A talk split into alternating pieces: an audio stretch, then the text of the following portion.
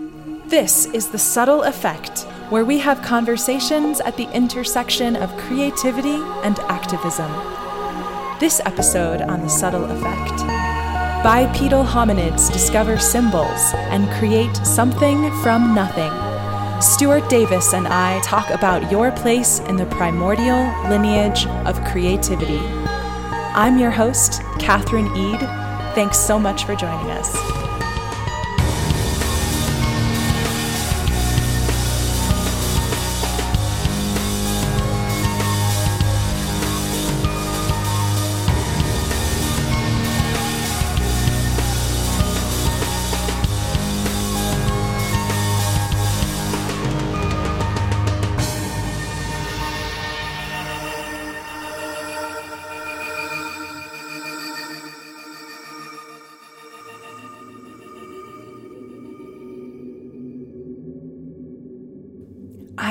Sure I'm not supposed to say this out loud.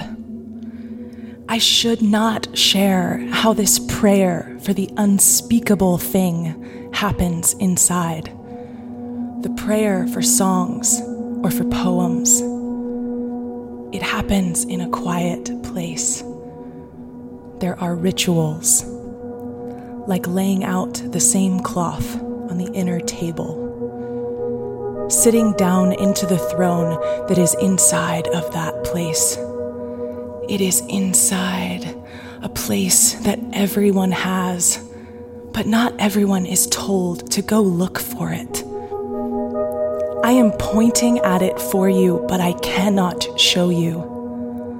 You must be the one who recites the holy prayers. You must be the one who practices not knowing and asking when you are full of doubt. You are the only one who can pray for you. The throne is the same throne that every creative has ever sat in. It is the throne that is exactly the same and built only for you. A soft mist for the changing of the guard. Everything can only ever be in relationship to the first thing. There are fragile shells and beads and twigs and glass holders with tiny candles. There is good music. There is no fear. When I sit and I ask for the unspeakable thing, First, I ask for whatever is unnecessary to leave. Hear this asking from the cells of my blood. I do not want words or songs or poems. I want to feel you. I want you to come and be with me in this secret room. I want you to come in the night when I am most scared Make me terrified of your most beautiful gift, and make me beg for mercy from the most overwhelming terror of your presence. Make me not alone. Give me symbols to copy down. When did life come in all the way over my head so I knew myself in relationship with the first thing? I am not supposed to say this out loud. I am not supposed to bring anyone here to this place where I am inside with this throne and this altar.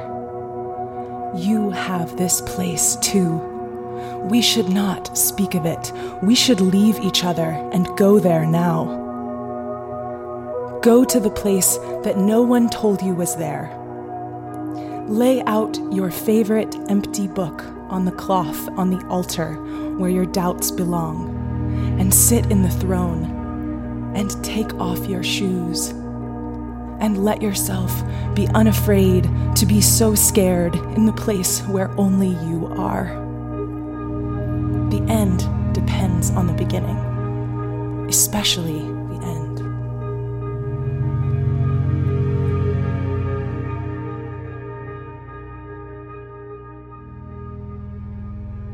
We are here to have conversations at the intersection of creativity and activism. We live in a world that needs activists in a way that no other time could have had or needed to have. But what is effective activism? What does it mean to sit by the riverbank of creativity and pull up what is authentically ours? What is it that you are here to do? How can we offer gifts in a way that is effective, authentic, and receivable? Maybe you have a project that you've always wanted to birth. Maybe you are an entrepreneur or an artist who is deep into your project or your career. Wherever you are in relationship to the beginning, the middle, or the end, you are in relationship to the river of creativity, the mystery, this mysterious no place, the inner silent altar, the place that no one can go with you, whether you've never been there before or the path is worn and you have planted gardens there and tasted the fruit that grows when you tend to that garden, you are in relationship to it because we all have that place. The subtle effect is a place where we will have conversations about dipping into this place. What gets you there? What takes you away from that place? How can we be in the best relationship with this part of ourselves? If you have found this podcast because you're a listener of Source Vibrations, thank you so much. Source Vibrations has been developing vibroacoustic tools for more than 10 years. And the main purpose of this project is to help people like us tap into the subtle realm the realm where this cup dips into the river and pulls up the stuff of creativity. And I am your host. I am Katherine Eid. And you just heard me read my poem to start us off. I am a writer, I'm a singer. You might have heard some of my vocals on Source Vibrations tracks like Saturn's Gate, OBE, Colors of Sound. And I am so honored to be here. I'm so glad that you've joined us for our very first episode. Thank you, thank you, thank you. So, I want to take a little bit of time and introduce you to what this is all about for me, what I believe creativity is, where it comes from, and then I want to introduce our fantastic guest, who I'm so honored is here with us today. You're going to love him, and I can't wait.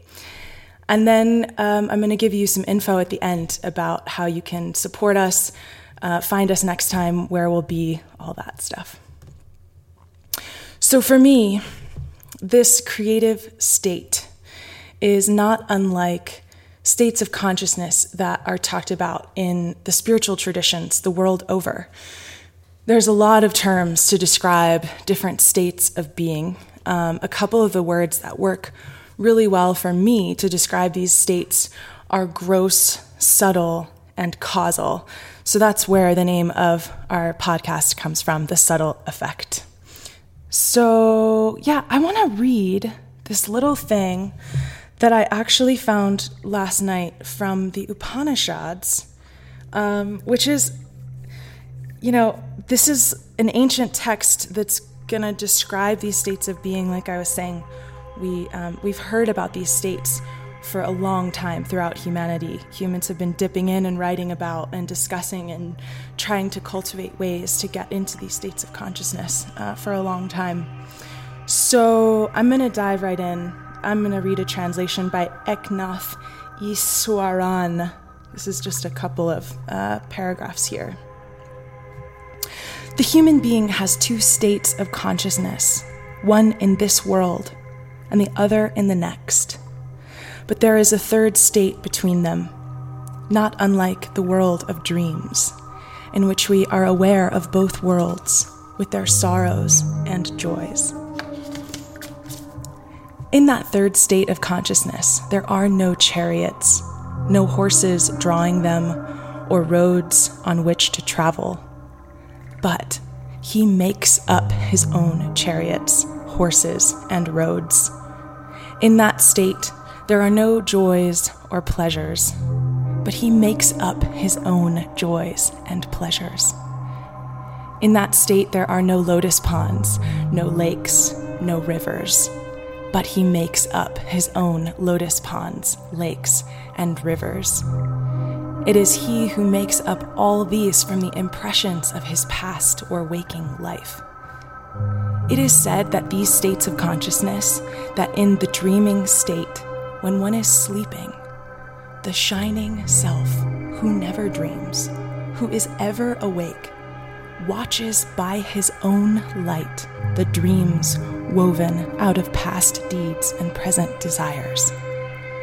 In the dreaming state, when one is sleeping, the shining self keeps the body alive with the vital force of prana and wanders wherever he wills. In the dreaming state, when one is sleeping, the shining self assumes many forms, eats with friends, indulges in sex, sees fearsome spectacles. But he is not affected by anything because he is detached and free, and after wandering here and there in the dreaming state, enjoying pleasures and seeing good and evil, he returns to the state from which he began. As a great fish swims between the banks of a river as it likes, so does the shining self move between the states of dreaming and waking.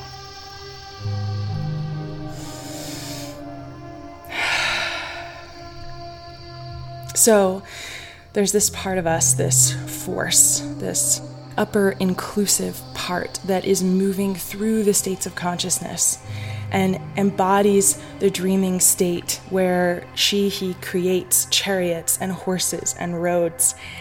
And I freaking love this because he not only creates the chariot, but he also creates the road underneath of it. And it brings up for me this emergent quality of existence. This idea that perhaps we are inside of the dream of the self that the vehicles of our bodies that have desire, even our creative desire, we are this vehicle, we are the road on which we are walking in order to fulfill those dreams. Um, and this is this is complex and beautiful, but it's also so simple. It's like that, that nothing we create needs to be that extraordinary or unordinary. We create the stuff of our creative vision out of the building blocks of normal life. When we write a story, it might just be the man who travels along the road. It's it's simple. It's it's made up of these elements of life, these building blocks of life. And because we're all experiencing this world, we can all relate to these building blocks in such a way, and we tap into the subtle realm, we take these simple elements and turn them into something extraordinary. So, I also wanted to talk about this, um, yeah, this this river, which is for me this symbol for this place where creativity is flowing. Um, it's always right there. It's an infinite supply.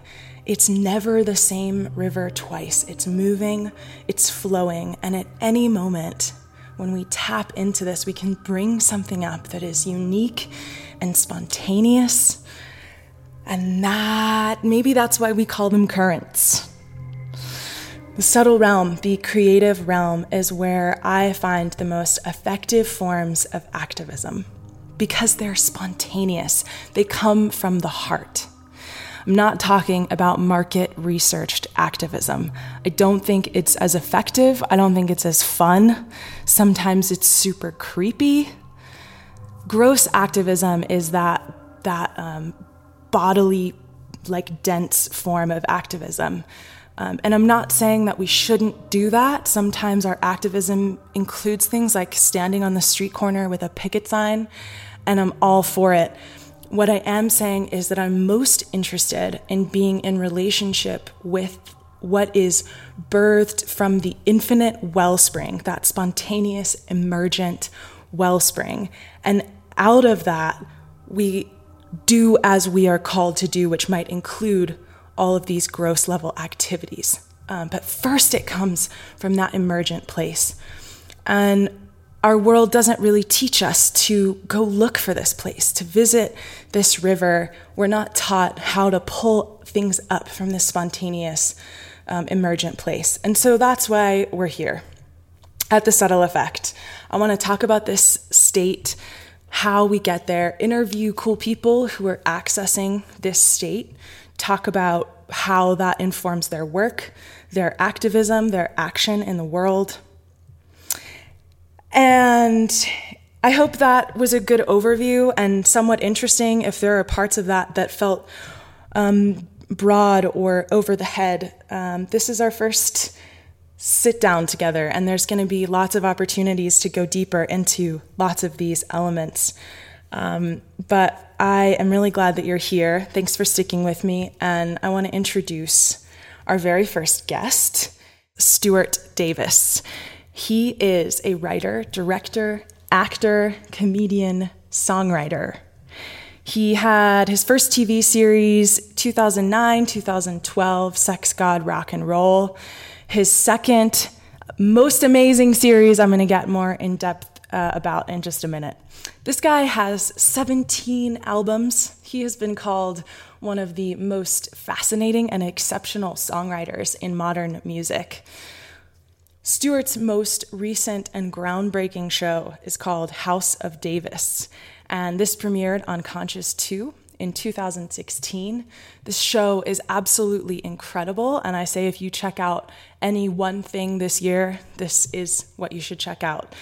Um, it's a reality show for people who do not watch reality shows. And it's funny and it's heartwarming and it's deep and it explores everything that no reality show has ever dared to explore. And also, Unconscious 2 is Stuart's course on creativity. It's called Something from Nothing. And if you do two things this year, watch House of Davis and then go watch Something from Nothing. This course has profoundly influenced me and the way that I relate to creativity. It meets me right where I am, and it has room for so many parts of me and parts of the creative process. It invites me into something deeper. So I'm really excited to talk more about the uh, Something from Nothing course and the aspects of creativity um, that Stuart delves into there. So, with that, my sincere privilege to welcome Stuart Davis to the show. Welcome, Hello. Stuart. Hi. Hi. How are you? Uh, I'm great. How are you?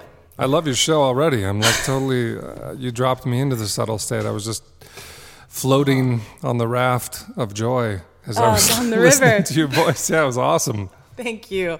I am just so excited that you are here, that you're our first guest. And I feel like um, you've really got something really special to share in relationship to this subtle state. I definitely feel congruent with your introduction and description about what your show is going to focus on, which I really think is the hokey pokey of existence. You know, I mean, it's, it's definitely that's what it's all about. I love that you're making this show, and I I can't wait to hear what comes out of it, what comes from it, because I, for a long time, I've felt, um, as you know, from watching something from nothing and just going through the various creative enterprises that I explore. Like I, I think this is the uh, this is the primordial lineage for each and every human being that's born is the creative lineage and that mm. fundamentally my cosmology is a creative one. I think if there's one thing we really know about the manifest and unmanifest the visible the invisible is that it's creative. Everything mm-hmm. that exists or has existed or will exist has issued from this native endowment of creativity and whether we're talking about a discrete entity as an individual human or the deceptively inanimate functioning of the larger physical body of the cosmos. It's all creative, it's all animated, it's all intrinsically surprising and spontaneous. And so I think your podcast is directly focused on what is the most fascinating aspect of existence, in my opinion. Yeah, I totally agree. Um, this state is, you know, in Something from Nothing, you talk a little bit about state chasing and state training. and I walk that line uh, right on the edge um, for sure. But I am really, really interested in this state, where it comes from, um, how we access it. But you're in agreement that we all have this state. Each one of us comes from this, can tap into this. Yes? Definitely. I mean, I think that for starters, that whether we acknowledge it or not, whether we register it or not, our lineage, our native endowment, our true fundamental essence is creative. We issued from this creativity with a capital C. We are fundamentally primordial, primordially creative. Every single facet of every moment mm-hmm. is intrinsically creative. Now, mm-hmm. we have the option, of course, the degree and depth to which we wish to participate in that, that mm-hmm. we want to cultivate it, that we want to consciously entrain and expand upon those those given principles but yeah basically that is and i also think it, that what's interesting about our creative lineage is that it's so close to us. It's so inside the inside that it's easy to miss. I mean, mm. take for my my own calling as an artist, and I went through a very surprising process to arrive at something from nothing. You know, I I was uh, at the age of twelve. I became, I would say, explicitly, consciously an artist, and from the age of 20. I'm 47 years old as of today. And for the last 27 years, I have had no other job except being an artist. And I didn't, I mean, to point out how close and kind of invisible this can be, I did not come to think of my own lineage as the creative artistic lineage right out of the gate. Mm-hmm. Like I became an artist, and as an artist, the states and subtle experiences that I was having led me to the esoteric or occult spiritual lineages. Mm-hmm, and I mm-hmm. kind of had this inverted sequence where I thought, okay, I'm creating, I'm going through these these altered states and I'm having these experiences and I feel that that is a compass that is pointing me toward um, Zen Buddhism or contemplative Christianity or Sufism, and I started exploring all these esoteric mystical paths and practices. Mm-hmm. And for a long time, I thought that art had led me to esoteric spirituality. And uh-huh. after I was in esoteric spirituality for long enough, I realized that actually what has gone on is that before there was any civilization, before there was language, before there was any codified system that we would recognize as a human domain, there mm-hmm. was creativity. Mm. Like bef- the, the very first moment that that a signifier was issued, the very first instance, and this was a real instance. I mean, it's important to to try to crawl inside the body of the first hominid that mm. cultivated a signifier that represented something with a, a, symbol. Symbol systems did not exist, but it was creativity that brought them forth. And so mm-hmm. then I mm-hmm. realized creativity is our real lineage. Mm-hmm, like it mm-hmm. preceded every single facet of what we think of as lineages now. And then I realized that long after religion is gone or long after the contours of the landscape that we recognize now as you know human civilization human culture whatever its varieties may be what, long after all of that has changed and morphed and evolved into something else creativity will still be the underpinning of it all. And so that's why i love your podcast because i think this is really the the big invisible uh, supernova of spontaneous infinite potential that's the elephant in the room is creativity and it's so close to us that sometimes we miss it as our real intrinsic lineage. I love this idea that it's so close that we might miss it. It just makes me feel like i can breathe and like there's no thing about what it is that i'm supposed to do or could bring in terms of my gifts to the world that's like far out there or unreachable. It's like i just need to get a little bit quieter, feel a little bit closer into my own being, and then that's where I'm going to find it. I totally agree, and I think that the, it's a it's a big relief, and also it changes and almost inverts the normal way that we conceive of our lives. Like I, I know yeah. the pressure that you're talking about. You can as as you enter into your dharma or your calling or your vocation or whatever you think your life is going to be about, there can be this self imposed pressure or a cultural pressure from the exterior, which is like, what should I be doing? How should I go about it? Especially in terms of activism, trying to make a difference in the world and do mm-hmm. something that matters. There's this sense of pressure like, I don't want to mess this up. It's really important. Totally. What's life about? But actually, when you get into the deep, subtle states that you're talking about and relaxing into your true creative identity, you realize number one, you can't fuck this up. Like the universe can't, you can't mess up what is happening. It's so deeply natural mm, that there that. is no way for us to screw it up. Now, that may not be the experience that the frontal structure of your personality has. That's a different thing, but it certainly is the experience that your deep, subtle causal self has. And then mm-hmm. number two is that really what's going on is just an invitation.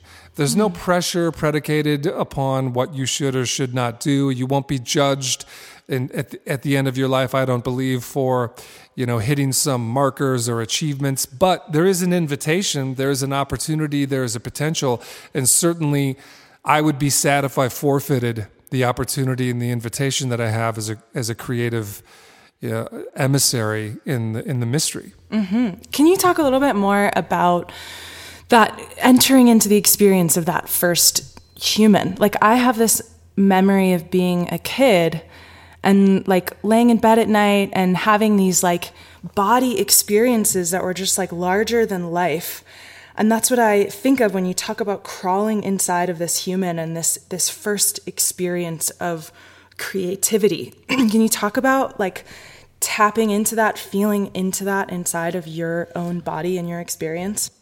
Definitely. I, mean, I think that it's the body is really important in this endeavor because it's important to not simply relegate these subjects to abstraction. Like there really mm-hmm. was truly there was a time in your physical being when you were brought into corporeal form. Mm-hmm. Now, whatever your personal belief system may be, that you know, you, some people think that you were abiding in a uh, non-material realm and that we crawl into human form from the unmade subtle causal realms or i love the three bodies you were talking about but to get to the point of that physical experience what I like to do is follow this thread, follow this crawling inside of not only the perspective, but the memory, the felt sense and memory of this lineage. It's all available to us. So in my own life, I can close my eyes and begin to, you know, clutch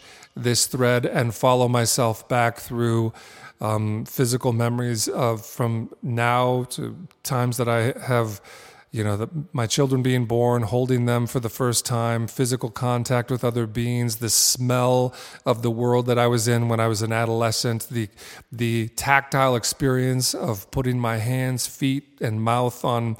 There's a million million tactile sense experiences that we have felt in this body, but if you pull back even further to our ancestry, our lineage, our history, our story. There was a time as bipedal hominids when there was no signifier, there was no symbol system, there was a simple immediacy of how we interface with our, our world and our reality through our senses that was just much more immediate, and, and the time dilation around us was more constricted. And so, one of my favorite points one inflection points of our story is anytime a truly emergent phenomena uh, arose through a human body. And so there really was a moment, for instance, one of, some of my favorites are like, there was a moment when no one had ever externalized a representative symbol that did not exist. There was no signifier for the word tree or rock or or love or hunger. And there was a bipedal hominid of some variety, and it's debatable. Maybe it was, uh, you know, could have been Neanderthals, it could have been a species we don't know about or variety. But there was a, a point when a bipedal hominid somehow reached into and across the membrane of the unknown and stuck their hand into this fermenting potentiality and they pulled out a symbol and that was a bipedal mm. hominid that did that, and they issued it forth. And another thing that happens for me immediately when I think of that moment and that entity is what the the intersection of loneliness and creativity can be like in that moment. Mm-hmm. There was there was probably uh, a, a part of that that characterized loneliness because it wasn't yet intersubjective. Yeah. It may, uh, it's very unlikely that simultaneously, perfectly synchronized in that moment, that two entities came to the same creative uh, moment. They probably didn't. I'm sure that, the, and also you could think of it as salmon trying to climb up the steps of a stream. Like how many times did a symbol system try to emerge within bipedal hominids before it stuck? That may have been something that made an attempt to plant its flag and anchor itself in our bodies, that may have occurred thousands of times, 10,000 times over the course of hundreds of thousands of years or thousands of years. We don't know. We never will know. But we certainly can come to an appreciation of how fucking momentous it was mm-hmm. that, that some creature within our lineage came to that moment and was brave enough and curious enough to wander across the threshold and start exploring in that way. And that is what I see really as this lineage. That is what I see as this tradition, be it spiritual, creative, however you want to characterize it, is the curiosity and the intrinsic creativity in us to continually almost um, you know, we're almost incorrigible in the way that we can't help ourselves from crossing over these thresholds to go into the unknown, the void, to reach back through gross, subtle causal bodies and stick arms and legs and feet and faces into the void of the unmade and bring something forth from it. That's the great human endeavor. And so when I talk about the body and you and you bring up this these kind of body um, awarenesses and memories and stuff, mm-hmm. it there's a cascade that happens for me whenever I start to reflect in appreciation for what our species is all about. Is that we have this unbroken, ceaseless history of continually crossing over those thresholds. Some of them very real in the gross realm, like people literally got in boats and crossed oceans, mm-hmm. but also all the oceans on the inside. You know, the universe mm-hmm. is just as big on the inside, and we've always been diving into the creative, shamanistic, spiritual, psychological, emotional no man's land and coming back with totally unprecedented, unprecedented, surprising, um, new offerings to the species. Totally. I I just feel like I'm taken into this timeless place that's also incredibly time bound. When you talk about this lineage and I feel myself inside of it and there's this exploration of what is the larger creative story that my whole life is taking is is a part of, is inside of, that it is so much bigger, so much longer, that it has tendencies and it has form, and then there's me and all of my like myriad of ideas and ways of being and like the craziness of our society and the way that things are like I don't know, I think of the shipping routes and the the slave labor and the factories and the privilege and like just the way all of these cultures fit together and it's so complex and crazy. And yet it when i space out a little bit into this lineage it's happening inside of something much grander much bigger than me much bigger than anything i can conceive of. And it's super creative yeah, and that's really, you just hit upon the uh, central characterization of, of something from nothing. You know, everything that you were describing, which manifests in form in all this great infinite variety historically. Uh, the landscape of everything, not just our species, but the whole history of Earth, the history of the cosmos. That's the something side, which is the manifest side.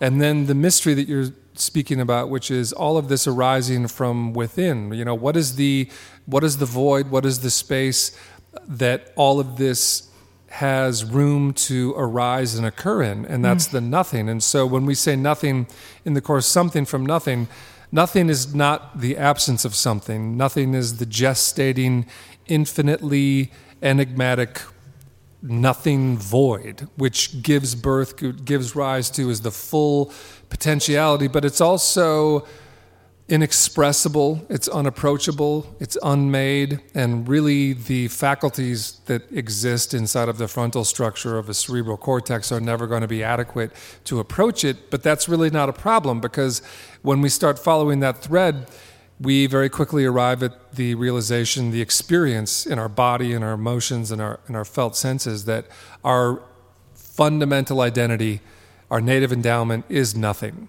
And there's a perfect complementarity in the superficial opposition, which mm-hmm. is really just a, a, a, beautiful spectacle, a play of supposed contradiction. Something is not opposed to nothing. Nothing and something are perfectly complementarity or uh, complementary and all of this arises effortlessly in each moment and so that's the great relief is like it's not incumbent upon us it's not our job it's not our our um, uh, imperative to have to you know to go into nothing and produce something with effort. It's effortless, but we do have an invitation, we have an option, an opportunity to consciously participate in a much more interesting, fun way. I love that you mentioned the word fun when you were putting together the introduction about mm-hmm. activism, because I actually think that's a huge, important factor. We, it is fun. Mm-hmm. Even when it's intense and deadly, it still can be fun. It's okay. It's not it's not sacrilegious to have fun when you're doing something that is also incredibly meaningful. I'm not dissociated from or divorced from how truly profoundly important and how much suffering and, and human freedom is at stake here. And you can still have fun. It's not sacrilegious to have fun when working for the creative liberation of all these species and all these animals.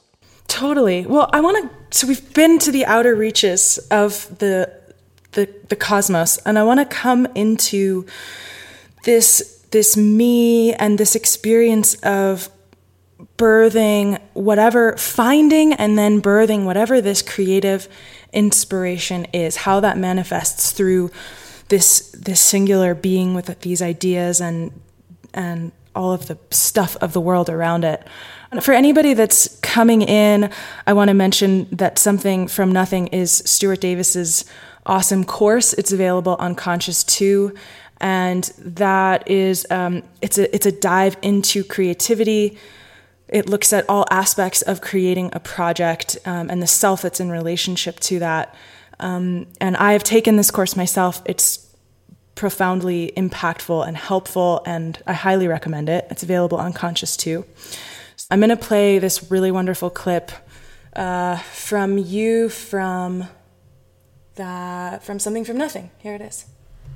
Your deeper self that we just identified, that has spoken and identified this project, that's the self that is qualified to determine whether this project merits completion and whether it deserves your full attention and energy and you doing what it takes to complete it. Make sure you do what you need to do. And make sure you don't fail to do that because shitheads and trolls spewed negativity and shot down your idea. And they weren't even people that knew you. They weren't even people necessarily that knew your inner truest self, you know, the secrets in the depths of your heart and the things that you came to earth to do.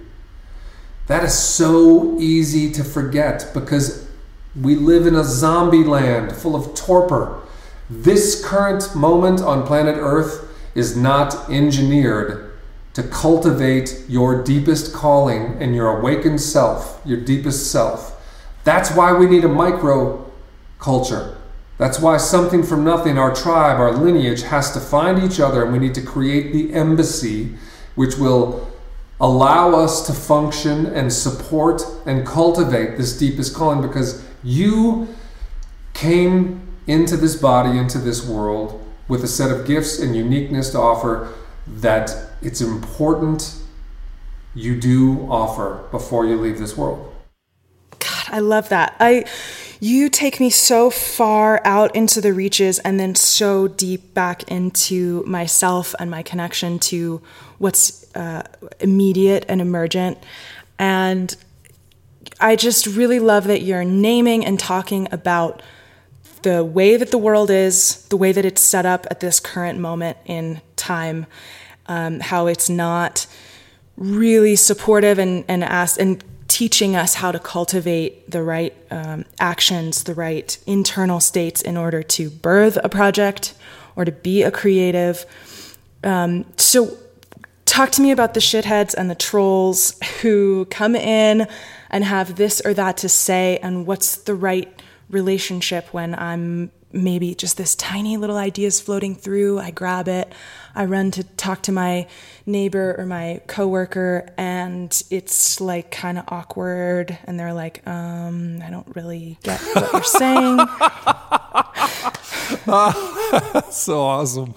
Um, yeah, I mean, let's let's go through it in three steps. Let's okay. let's bifurcate this into or trifurcate this into three uh, different uh, sections. So, okay. number one, I think it's so important and useful just to call a spade a spade. We live in a world right now that is more engineered toward mesmerizing us and putting us into a kind of stupor. Mm-hmm. Um, we spend a lot of our days, you know, this is the big collective we culturally in the Western world. We do not spend most of our time or even a significant amount of our time confronting and engaging the profound mysteries of existence and creativity. We spend most of our time uh, moving through the motions of a hypnotic march and entrainment mm-hmm. that is that is about a commodification. I mean, a lot of what's gone on with our with our species and our cultures has been uh, the commodification of sentient beings and the whole way that we're fused with devices and we are captivated by an external spectacle and theater mm. that is not engineered to awaken us and call forth our deepest opportunity and potential. Mm-hmm. That's to me that is just kind of obvious. That's the world we're in right now. I don't think it's necessarily a massive conspiracy. I think that we to the largest extent we have cultivated this world ourselves. You know, I, I don't have some malevolent framing of it that's like we're, we're caught in. Um, I mean, I do think there's a lot of hell in this realm, but I don't think it's a conspiracy. Basically, yeah, we have. I really like that. I like that a lot. It actually softens me. yeah, I mean, you're we, you're we, talking about it is very, uh, yeah, positive and gentle.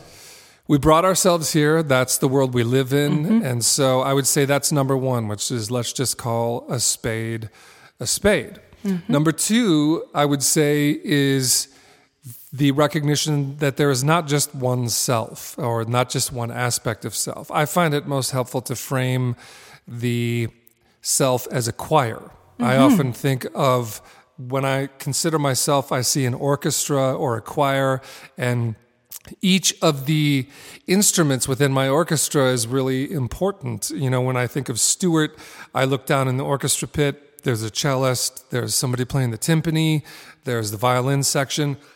I love them all. I need them all. They're all part of calling forth this symphonic potential of my life. Mm-hmm. But it's really important that there's a conductor. It's really important that there's a composer. It's really important that there is someone with the deepest vision of what this piece of music is all about and knows that from beginning, middle, end, and has the power and presence to appreciate each and every instrument, but also is in charge of them.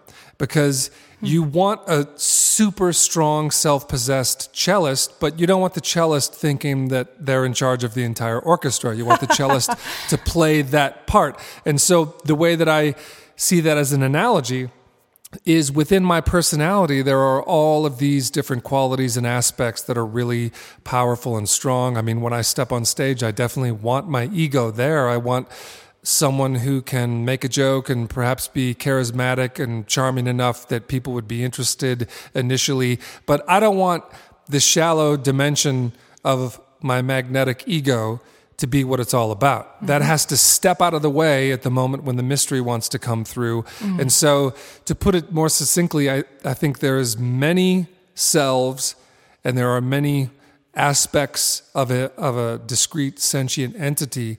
But the most important thing is that the deepest self is in charge. Mm-hmm. So, like to just quickly reframe. So, number one, we have the recognition that we're living in this kind of torpor culture, mm-hmm. this sort of zombie facet, but it's not a conspiracy. And number two, we have the recognition that there are many levels or depths or altitudes or aspects of selves, however you want to think of it analogously, if you want to think of an orchestra or a choir or a workforce. And the most important thing is that the deepest self is in charge. And then number three, what I think is important is that number, uh, excuse me, number three, we accept and celebrate our station within the creative lineage, our native endowment, and we make sure that we don't leave this lifetime not having done what we came here to do. Mm-hmm. And so those are the three things that that I think are a good setup for what something from nothing is all about. And so at the top of something from nothing, we have Number one, uh, we recognize that we're part of this lineage. We say there is a creative lineage. It's deep, it's primordial, it was here before humanity, it is what issued the cosmos. I am a member of that lineage. I recognize that, and now I want to participate in it consciously. And then from there, we go into practices and methods that will help us cultivate and reinforce that, including finding our other members of the lineage to formulate this culture, this embassy, this microculture, I like to think of it as, mm-hmm. which will help us not feel lonely and pathologically isolated, which is very easy to feel. Um, you know, you will not be, if, if you go into the popular culture with these things that I'm describing right now, and you say, guess what? We're all. we're all part of this creative lineage, and really there's this profound mystery dwelling inside of each of us, but we all have access to it, and we should cultivate this because there's a great spontaneous surprise waiting for us at the center of our lives if we follow this circuitous labyrinthine map it to our inner self. Like you, people are going to either look at you like you're crazy, or you will lose your job eventually. You'll be pushed to the periphery of society. That is not what is going on uh-huh. in the larger culture. So it's not going to thank you. It will probably tell you to fuck off, or it will pathologize you somehow. Sure. So we recognize that, and we know that we need a microculture, which can mm-hmm. formulate an impervious, healthy, vital ecosystem for us to thrive and cultivate what really matters and to form a healthy, integrated self with the support of others, like you and I having this conversation right now, totally. what your podcast is about, the other people taking something from nothing, the other artists I know. There are many ways to formulate it, but that microculture is pivotal. So we recognize we're part of the lineage, we we start to formulate this microculture, and then we cultivate state training and capacity training methodology methodologies practices which will deepen expand and strengthen our opportunity and invitation. And so the first one of these that I introduced in something from nothing is the one that you brought up and we can go through it in a more brief contracted form and then mm-hmm. if folks find this industry they interesting they can um, go to conscious 2 and sweet take something from nothing and go in deep. But practice yeah. dying is the first practice that we bring up in something from nothing. Mm-hmm. And this is a kind of filtering and focusing practice which will allow us to identify the indispensable critical task and opportunity that we came to this world to complete. So, which is a creative one. Mm-hmm. So, when you're talking to your neighbor or I'm talking to other artist friends, um, certainly one of the liabilities of a very creative person is that there's a huge range, there's a spectrum, there, there's a cacophonous eruption of ideas most times. I've never had I've never had writer's block, but I sure have contended with the cacophony of 110 different things trying to manifest in me simultaneously. Mm-hmm. Yeah, and, and maybe whether, that's almost the same thing, right? I, I, think it can be, and honestly, yeah. I think writer's block and cacophonous eruption are, are two sides of the same coin, which is simply being paralyzed by not knowing what to do, how to go about it, and to make sure you complete it. So, practice dying is a way that we can look at either of those situations and focus in on what's truly indispensable. And here's how it works. Um, you would, first of all, put yourself in a relaxed position. So think of this as whatever posture you would usually use to meditate or relax. I like to literally lay down in the corpse pose, which is just like find a soft spot somewhere in your house, lay down on your back, put your arms at your side. We enter into a very um, normal breathing exercise, which is we, we can follow our breath in through our nose, slowly into the base of our belly. You breathe in with tracking the breath with your mind into the base of your belly. You track it back out, up through your torso, back out your nose, and you just spend a minute or two tracking with your breath, using your awareness to track your breath. Now, when you really reach the relaxed state a few minutes in, then we are going to place our awareness on simple, major milestones of life. So, the goal of this meditation is to identify the creative task which we must complete before we leave this life. But to get to that destination, I like to use milestones and markers to help us begin to tighten the aperture on focusing about the things that really matter in life. So we begin with birth. And first of all, just congratulate ourselves that somehow or another we managed to condense and anchor a non material, incorporeal, sentient consciousness into a corporeal form. We got inside of a body. We were expressed through a woman and t- partake in the greatest tradition. Birth and death, I think, are the tandem twin ends of the most magical baton that exists. And so mm. we were born thanks to women. Mm-hmm. And we came into being, and that was the first major milestone for all of us. Some of us might remember aspects of that, some of us might project memories onto it. And either way, I think it's important that as the first milestone in practice dying, we simply look back and project, imagine, and ascribe the qualities to our birth that we need to. Hmm. See and feel what you need to about your birth how imagine how it was to be that baby to just enter into the world for the first time how did it feel to have arms fingers to be outside of another entity for the first time and to have never known that. It's all utterly novel. So we spend a few moments simply trying to call, crawl inside the physical experience of our first initial moments as a bipedal hominid. And having soaked in that for a while I jump forward to five years later. Try to call forth the first memories, the things that are most salient, that punch out to you, your first memories in life. Let's, taking that five year old perspective, look back and think what it was to you that stands out. For me, for instance, the first truly meaningful memory that I have as a human being is that I was standing in my driveway. I was probably five or six years old. And I had this terrible, panicked desire to escape.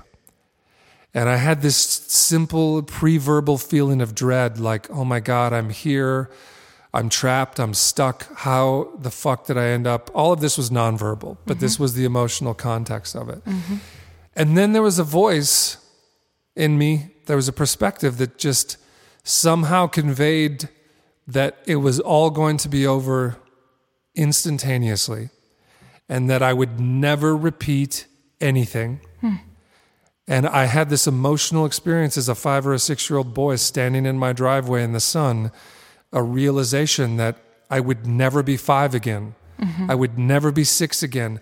I would never feel this sunshine, this grass, I would never have this moment again. And whatever this perspective was, I think it was my highest self, mm-hmm. just gave me the emotional realization that I should savor it, mm-hmm. even the pain, because none of it will be repeated. And it's all somehow an illusion. Mm-hmm. There's, there's really no such thing as two times.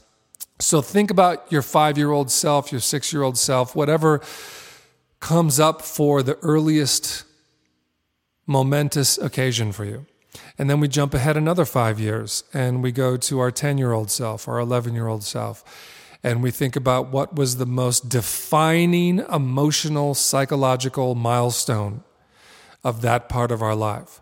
For me, it was that I was ostracized. I was, I was the target of a grade wide, every kid in my entire class ostracizing me um, in a very Lord of the Flies kind of way. And mm. I went through this crucible experience. And I think, uh, again, like these are archetypal, profound, mm-hmm. but universal experiences. Mm-hmm. I really don't want to make this about the uniqueness of my 10 year old, 11 year old self. I just want to try to say that whoever's doing this practice, find that unforgettable moment. Mm-hmm. Now, when you get to the next milestone, 15, 16 years old, this is when a different kind of consciousness typically enters into somewhere between the second and the third milestone. For me, when I went through that ostracizing experience at the age of 10 or 11, a new perspective emerged in me. And it was one that when I was in the darkest moment of being ostracized, a new facet of myself emerged. And I was consoled by a spiritual presence. And I, I feel that that presence, although I wouldn't have articulated it at this, in this way at that time, was my deeper self, was my own higher self, and it brought a kind of wisdom and presence that let me know that I was indestructible hmm. and that no matter how hard things got or how brutal they got, there was an essence of me that could not be touched and could not be corrupted and could not be mm-hmm. destroyed, and mm-hmm. that I could I could live there if I yeah. wanted to, and it mm-hmm. gave me an option.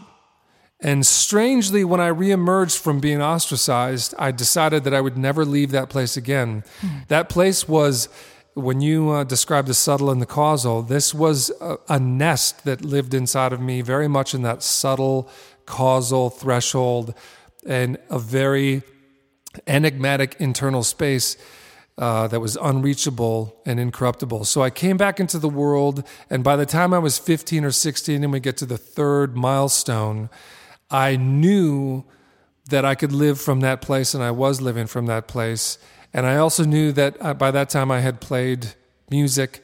And the first time I played music, I knew that I was going to be an artist. Mm. And so uh, the third big milestone of my life was when I held musical instruments and music came through me. I knew number one from the second milestone that I had that place inside me. And number two, I had access to a creative mystery. And music was the most healing, magnificent, surprise of my life up to that point.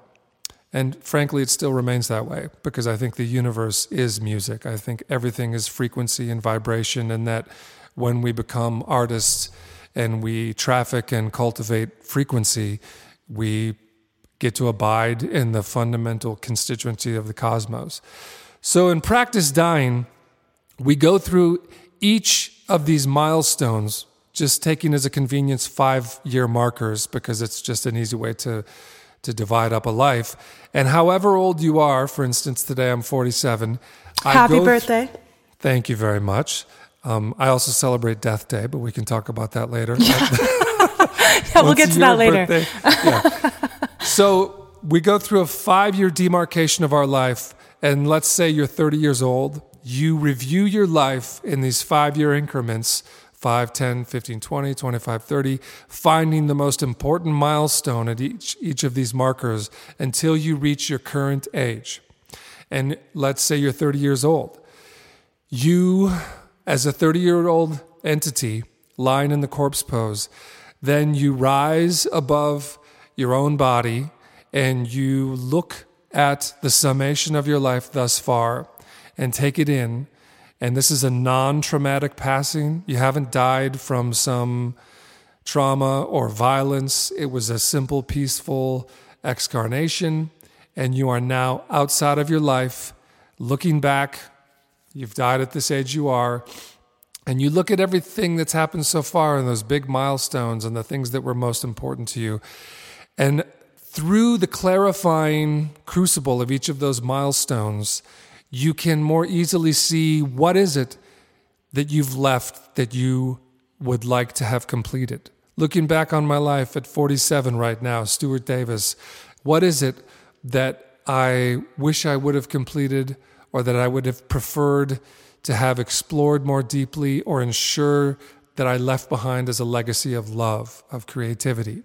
Almost no one, I've never talked to someone who's done this practice at this point who said, I wish that I would have you know, built a bigger fortune, or I wish I would have had more power, or I wish mm-hmm, I would have mm-hmm. exerted more force in the face of my enemies. Like that's that's not generally the things that rise through this set of filters. Mm-hmm. But what does tend to rise is that having died, you can look back and see that the stuff that really mattered in your life tended to be relationships with other people, tended to be the surprising nature of creativity, love, connectivity, relationship, and the mysterious miracle that is existence. And then, depending upon whatever your own unique vocation and calling is, maybe you're an architect, maybe you are an Olympic athlete, maybe you're a dog trainer. Any single vocation is perfectly suited to mm-hmm. be the expression of what this creative offering is that you wanted to offer. So,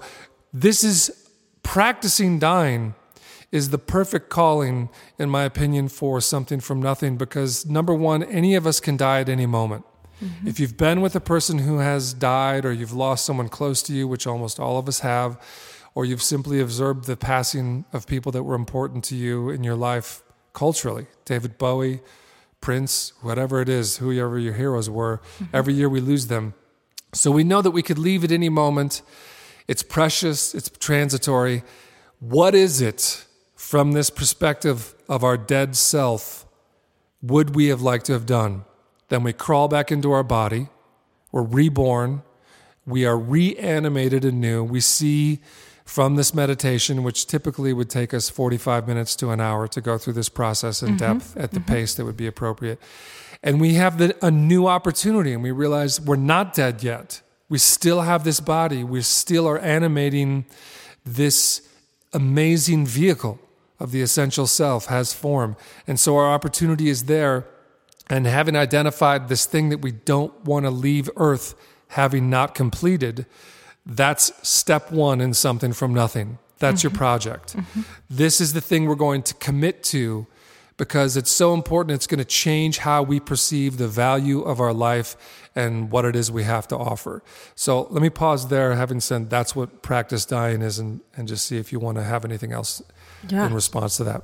That's so awesome. Thank you for going through that. If you are listening and you're interested in actually going through this 45 minute process, go to Conscious 2, that's the number 2 uh, it's an amazing website with lots of content, and you can um, find Stuart's course, Something from Nothing, there. And I love your description um, of, you know, going into these uh, these ordinary moments, and of course they're unique to each one of us, and yet, you know, there are these archetypal experiences through these ages, through these different levels of development and these different kinds of consciousness that come in as we uh, grow up. And, um, you know, one of the things that happened for me when I took this course is that I kind of fooled myself. I did this practice, you know, I laid down on the ground and I went through the, the whole thing. And I had had this project going in my mind and had started to work on it, but it really wasn't flowing. And I like kind of told myself that that's what I needed to do. And it was like a week or two later that I was like, you know, there was this thing in the back of my mind during that exercise that was actually there that I didn't want to acknowledge because it's like a mm. lot it's a lot more work and it's harder. Yeah. But it's what I am really passionate about. I think it's really at this moment in my life what it is that I'm here to birth forth. And it was because of that practice that the next week I started that project. And I'm pleased to say. Can I'm i ask you what that project is? Yeah, totally. Um, totally. So I have a really unique um, family lineage. My father is Lebanese and he's a, I'm a first generation American on his side, and he has this beautiful backstory, um, childhood story, story of coming to America. He was raised Muslim. And I just think it's this very unique timeline that I've always wanted to have written down. Mm. Um, I've always wanted to capture all those stories that I heard in my childhood. And so now my father and I meet once a week and we record our phone conversation and he just tells me all the stories and I That's so cool. Yeah, it's super cool. Oh my god, that's awesome. thanks. Thanks. See, that's that's an wow. awesome uh, reception. Thank you for for being excited about that with me. Um, so yeah, I'm I'm working on turning those stories into a, a body of work to share. And I think it's, you know, it's super personal to me and it's obviously very personal to my family, but I think it's relevant to the world at this moment with so much confusion about the Muslim world and belief systems and people from Arab countries and so it's it feels really exciting to be that totally that. makes sense i mean I, I, think that's the quintessential example hmm. of what we're talking about because number one the reason the practice dying um, doing this is is useful is that you, typically what our frontal structure of our personality, you know, which is the um, the gross body, the personality that we go through waking life with, the one, you know, the ego that shows up on stage or in, you know, work interactions, etc. Which again, I'm not against the ego. I'm mm-hmm. I'm completely not one of those people that thinks the ego is malevolent and needs to be eradicated. I think that's very unhelpful and not actually the way that reality is set up. The ego is a fucking miracle. It's a totally miraculous, totally. one of the most amazing creative results of uh, human existence. But to the example of your project, it's so beautiful to hear this because in Practice Dying, what we're trying to do is put our deepest self in charge. You mm-hmm. can see when you review your life, whether you're 20 years old or 30 years old or 40 years old, one of the first things that becomes apparent when you go through five year demarcations and intervals of your life is that there are many selves, not only many selves in the orchestra way that I described, but developmentally, mm-hmm. we're not the same self at five that we are when we're 10. We're not the same self at 10 that we are when we're 15. And so you can feel the dynamic um, morphability of what a self is. And when you do this practice, it gradually migrates the center of gravity from your frontal structure or your ego and scoots it back into your soul. Mm. And your soul is going to make a different decision than your personality is. Yep. They're totally compatible and they're totally supportive of each other, but the yep. soul needs to be in charge. And what you just described to me makes such beautiful sense because, of course, your soul, the connection with your family, all these the the migration spiritually through generations, what has happened inside of your family lineage, mm-hmm. the creative implications in, in, what you're doing with your work now. It's all perfectly expressed in this project that that you like you said your your personality probably would not have chose this initially because it's no, harder it's kind it's of way more harder unwieldy but now that you're doing it what do you think yeah great like, question feel? Um, i'm feeling like it just takes it takes showing up to really simple tasks again and again and again. Um, so, and I'm really like, I look forward all week to that phone call, and it just feels like like a puzzle piece like got stuck in where it belonged like i'd been looking for that and now it fits and it it you know it's pretty it's actually pretty easy in terms of the steps that it takes uh, to move through at this point. I'm not like editing or any of that. I'm in creative flow. Yeah. Um, yeah. So I'll check back and let you know. that's, that's totally fascinating because then another thing that, so we, you know, just to quickly walk people kind of through the steps of something from nothing. So there's the yeah. practice dying, which is what allows us to identify and commit to whatever the project is. And then we go into subsequent modules, there are, we do state training as module two, which is working through subject object practices and meditative practices, working hypnagogic and liminal techniques and curiosity and wonder training. Um, and a big part of that as well that pertains to what you just described is that our project is not necessarily supposed to be convenient. Like mm-hmm. what the soul is going to choose to do will not usually be convenient for the personality. And that's the way it's supposed to be. Like when my mm. personality encounters the travails and obstacles, that is by design of my soul. And mm-hmm. my personality resents it and doesn't want to do it a lot of times. Nonetheless, if the right center of ourself is in charge, the soul or the deepest self, then what needs to happen is going to happen, whether it's convenient, inconvenient, pleasurable, mm-hmm. uncomfortable. In fact, discomfort is very often a great compass to use, um, which is a, the next module. So after we do state training, which is cultivating all these different capacities that can be trained in our emotions and our mind and, and our contemplative self, then we move on to shadow work. And shadow work is one part of that is using discomfort and this kind of unpleasant range of, of qualities in what we're taking on. We use that as a kind of compass and mm-hmm. knowing that, you know, sometimes when things are uncomfortable for the personality, that's because there's something very rich that needs to be extracted from the discomfort. And so it's like you mentioned earlier mining and mining shadow and mining in the shadow module, we learn to not avert the difficulty and avoid the struggle, but mm-hmm. instead point ourselves toward it and go right into it as a kind of rich vein. And then we also use shadow work as a way to um, turn our inner critic, because yeah, we have so much doubt and self critique that goes on and, and could be a huge obstacle and inhibitor for a lot of artists. Mm-hmm. And we use the shadow work as a way to turn that into um, an asset and making the parts of us that are self critical or the trolling that goes on into the culture. We learn to reframe mm-hmm. and recontextualize all of that so that we can put it in service of the deepest self or the soul. So that's the next module is shadow work.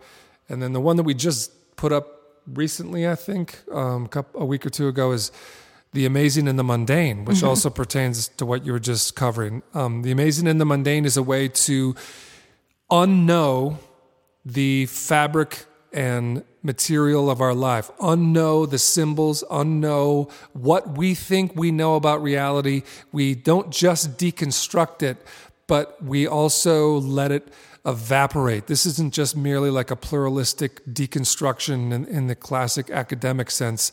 This is moving and conveying the center of our awareness back from gross to subtle to causal to the unmade point of all places where true unknowing with a capital U is available, hmm. and then returning to our world and realizing that many of the things that we thought we understood and had categories for, like this is boring, this is stupid, this is frustrating, we realize that actually the mystery has been hiding inside of all of these decoys mm. the entire time. And we return to the decoys and they become animated for us in a new way. So it's like you were saying, it's not it's kind of a pain in the ass and there's mm-hmm. a lot of mm-hmm. small tasks to be attended to like yep. recording documenting mm-hmm. editing i think of some of the most powerful ones for me is like doing my taxes or, mm-hmm. or handling bank information or mortgage whatever it is that might be superficially mundane to my personal preferences, mm-hmm. the preferences of my personality,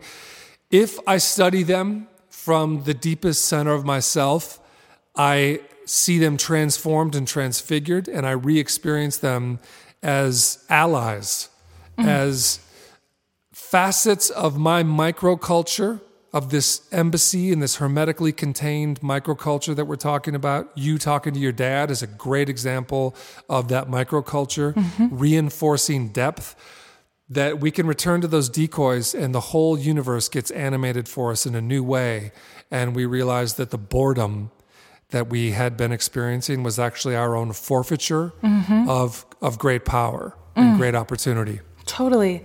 I, I say that. Um if life were a painting, it would be of the, the long, slow arms resting on the table of life, pressing down on the firm wood in order to get the leverage to stand up achingly and labored so he could walk halfway down the hall to forget what he stood for.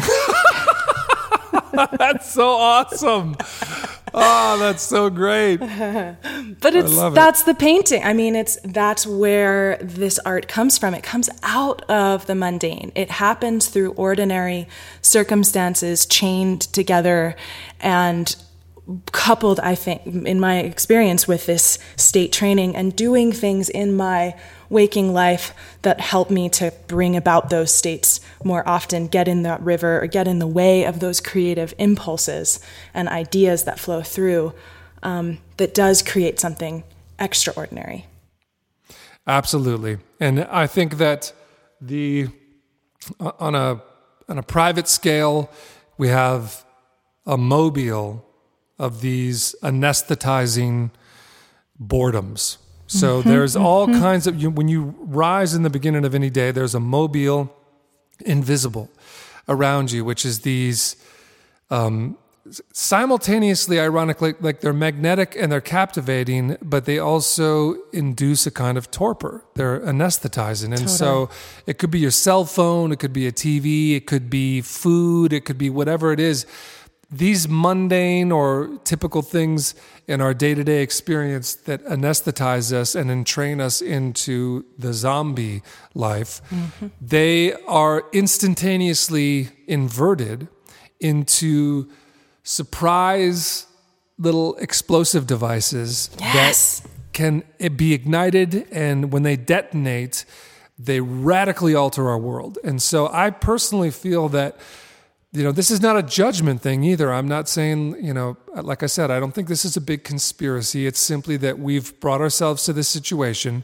We exist in a culture in which the typical contour and landscape of a day, of a relationship, of a job, of a set of experiences is characterized by these anesthetizing decoys. Mm-hmm. But they're decoys for a reason. And if you study them from the seat of unknowing, mm-hmm. which we gain access to through these practices and something from nothing, and cultivating and training these intrinsic innate powers that we have as creative entities. If we do this, then it all flips and it explodes for us. And really, there is no mundane facet of reality or mm-hmm. of the mm-hmm. self. Mm-hmm. It's all pregnant and gestating with surprise and spontaneity and potential. And totally that is that's our opportunity. Totally. Like have you been in that state where you're making music and the refrigerator is really loud and then all of a sudden it's like contributing to the symphony of sounds and you're just like the door creaks and it's like oh i need to capture the sound of the creaking of the door and put it into the piece of music like the whole mundane world is actually at our service and and contributing to that extraordinary Absolutely. That is both of the things that you just described, I have literally experienced verbatim.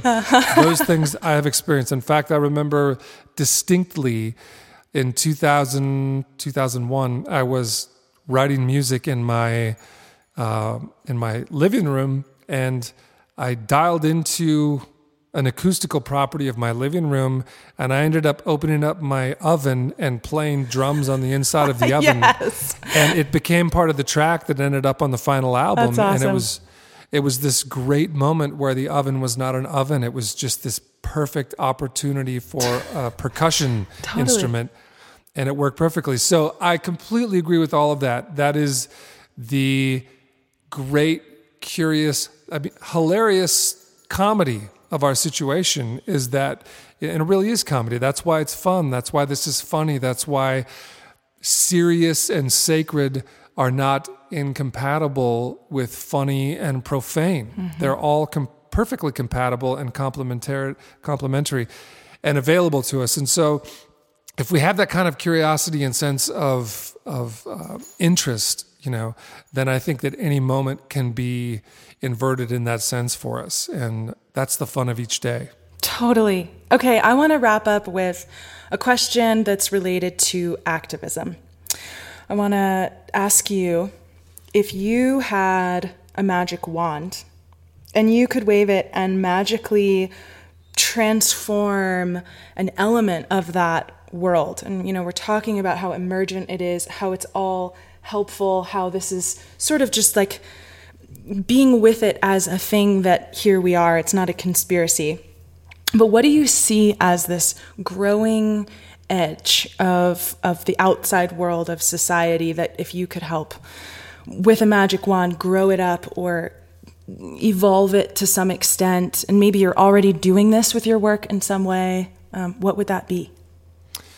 I think that magic wand if such a thing existed what i would wave into reality would be for each and every entity to have access to their witness or to the mm. to the stateless state. So yes, it's important for us to train all these states. Yes, it's important for us to commit to and have perspectives. And for instance, let's just take the climate in the United States right now between Republicans and Democrats, which I'm not a terribly political person. My work is not typically characterized by political stuff, but I think this is a good opportunity because it provides such a strong sense of contrast in our culture right now. There's a real tug of war between the left and the right, the, mm-hmm. the conservative and, and the liberal. And so, for instance, with this, what I would wish is that not only for people to have access to their values, mm-hmm. um, for instance, the values of if you're a conservative, you may profess to value liberties, the liberties of the individual, um, and all of the various uh, perceived assets that you would include in that worldview. Or if you're a liberal, you might advocate for compassion and inclusion, etc. So, whatever the positive assets are of each of these perspectives, that's the left and the right. And you can think of those as the base of a triangle. So if we look at a triangle in front of our mind's eye, let's say that on the left are liberals and on the right are conservatives. And what I would wish for with my magic wand is that each and every sentient being would also have access to a third station, mm. Which is not just the state of wanting to cultivate compassion or not just the state of wanting to cultivate personal freedom and liberty, which are both positive framing of left and right, but also this third apex, mm-hmm. which is access to the knowledge that all perspectives arise from within this nothingness, this this pure potential creative void that all states occur from within the stateless state. And so on a very personal, pragmatic level mm-hmm. in the United States, what I wish is like that my liberal self would not only have access to the, the conservative perspective as an aspect of myself, but also the access to knowing that both liberal and conservative arose from within the creative life that we live as as Americans. That all political perspectives are actually intrinsic aspects of myself, mm. and I can identify as a liberal, I can identify as a conservative, but more importantly, I can identify as the creative potentiality that gave rise to both of them. And that I don't have to see and feel and experience my world in total opposition. Mm-hmm. I can access, I, I'm not saying people shouldn't claim a perspective. Mm-hmm. I think your personality should have a perspective. I went to the to the polls, I voted, mm-hmm. I have an opinion, but more important than the opinion of my personality is the expansive space of my soul. And my personality arises from my soul, not the reverse. So mm-hmm. if I had a mm-hmm. magic wand, that's what I would wave. That's so beautiful. So identifying as this this self from which all of this is arising. I have access to this opinion. I can understand that perspective. And I am primarily identified with this spaceless space or this awareness from which all of that is arising. Exactly. It goes back to seeing yourself as the composer mm-hmm. and not mm-hmm. just the cellist, mm-hmm. right? Like like when I look around our country right now, I feel like a lot of us feel trapped inside of our instrument or our particular role inside of the symphony. Totally. But it's sad because we're all actually the composer. Mm. You know, this is a beautiful piece of music, but yes, it has some flat fives and some dissonances. mm-hmm. There's some really acutely painful parts of the symphony, but that's part of the beauty of music. It has an intensity. It's not just all soothing all the time. But what I really wish for people is that they knew and could feel that they're the composer. They're not just the harpsichordist or the timpani player or whatever it is. You're the composer, so you you can let go of your perspective as a conservator or a conservative or a liberal, and know it's okay. You'll you'll be able to come back to it. You won't forfeit it forever. Mm. You know, to be the composer is not to forfeit the cello. It's just to know that you have that deeper space. So yeah, that's what I would wish.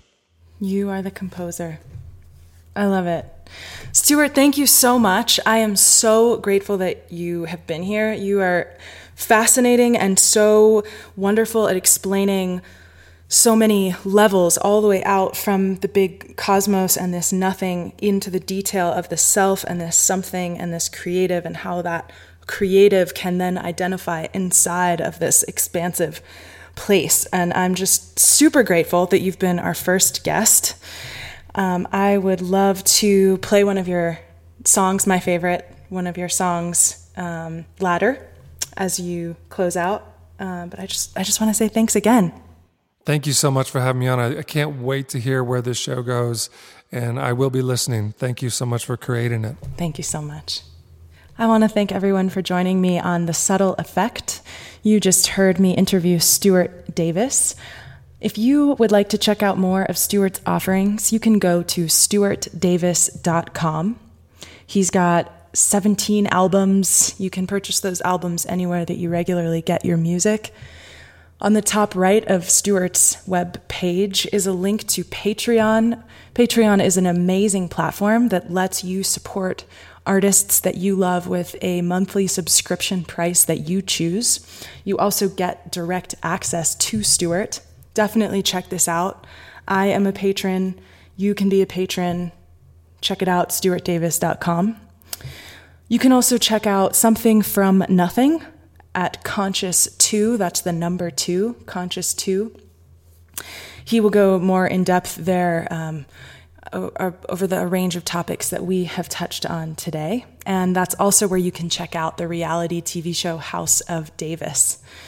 So we have covered so many bases today from the beginning of a project, the communicating of that idea to others, the hurdles, the roadblocks, this beautiful uh, practice dying that Stuart went over this podcast is brought to you by Source Vibrations Media, and sourcevibrations.com is your place to go to access dozens of state training audio programs. You can also check out Source Vibrations YouTube channel. So that is it for today. I am Katherine Eid.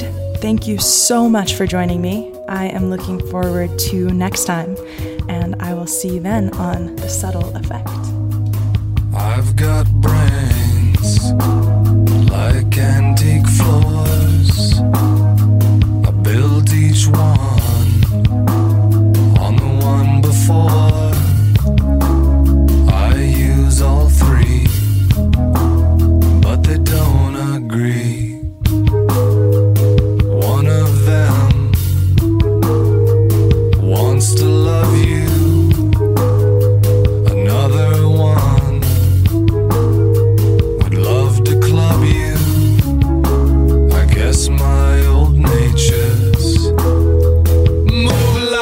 precious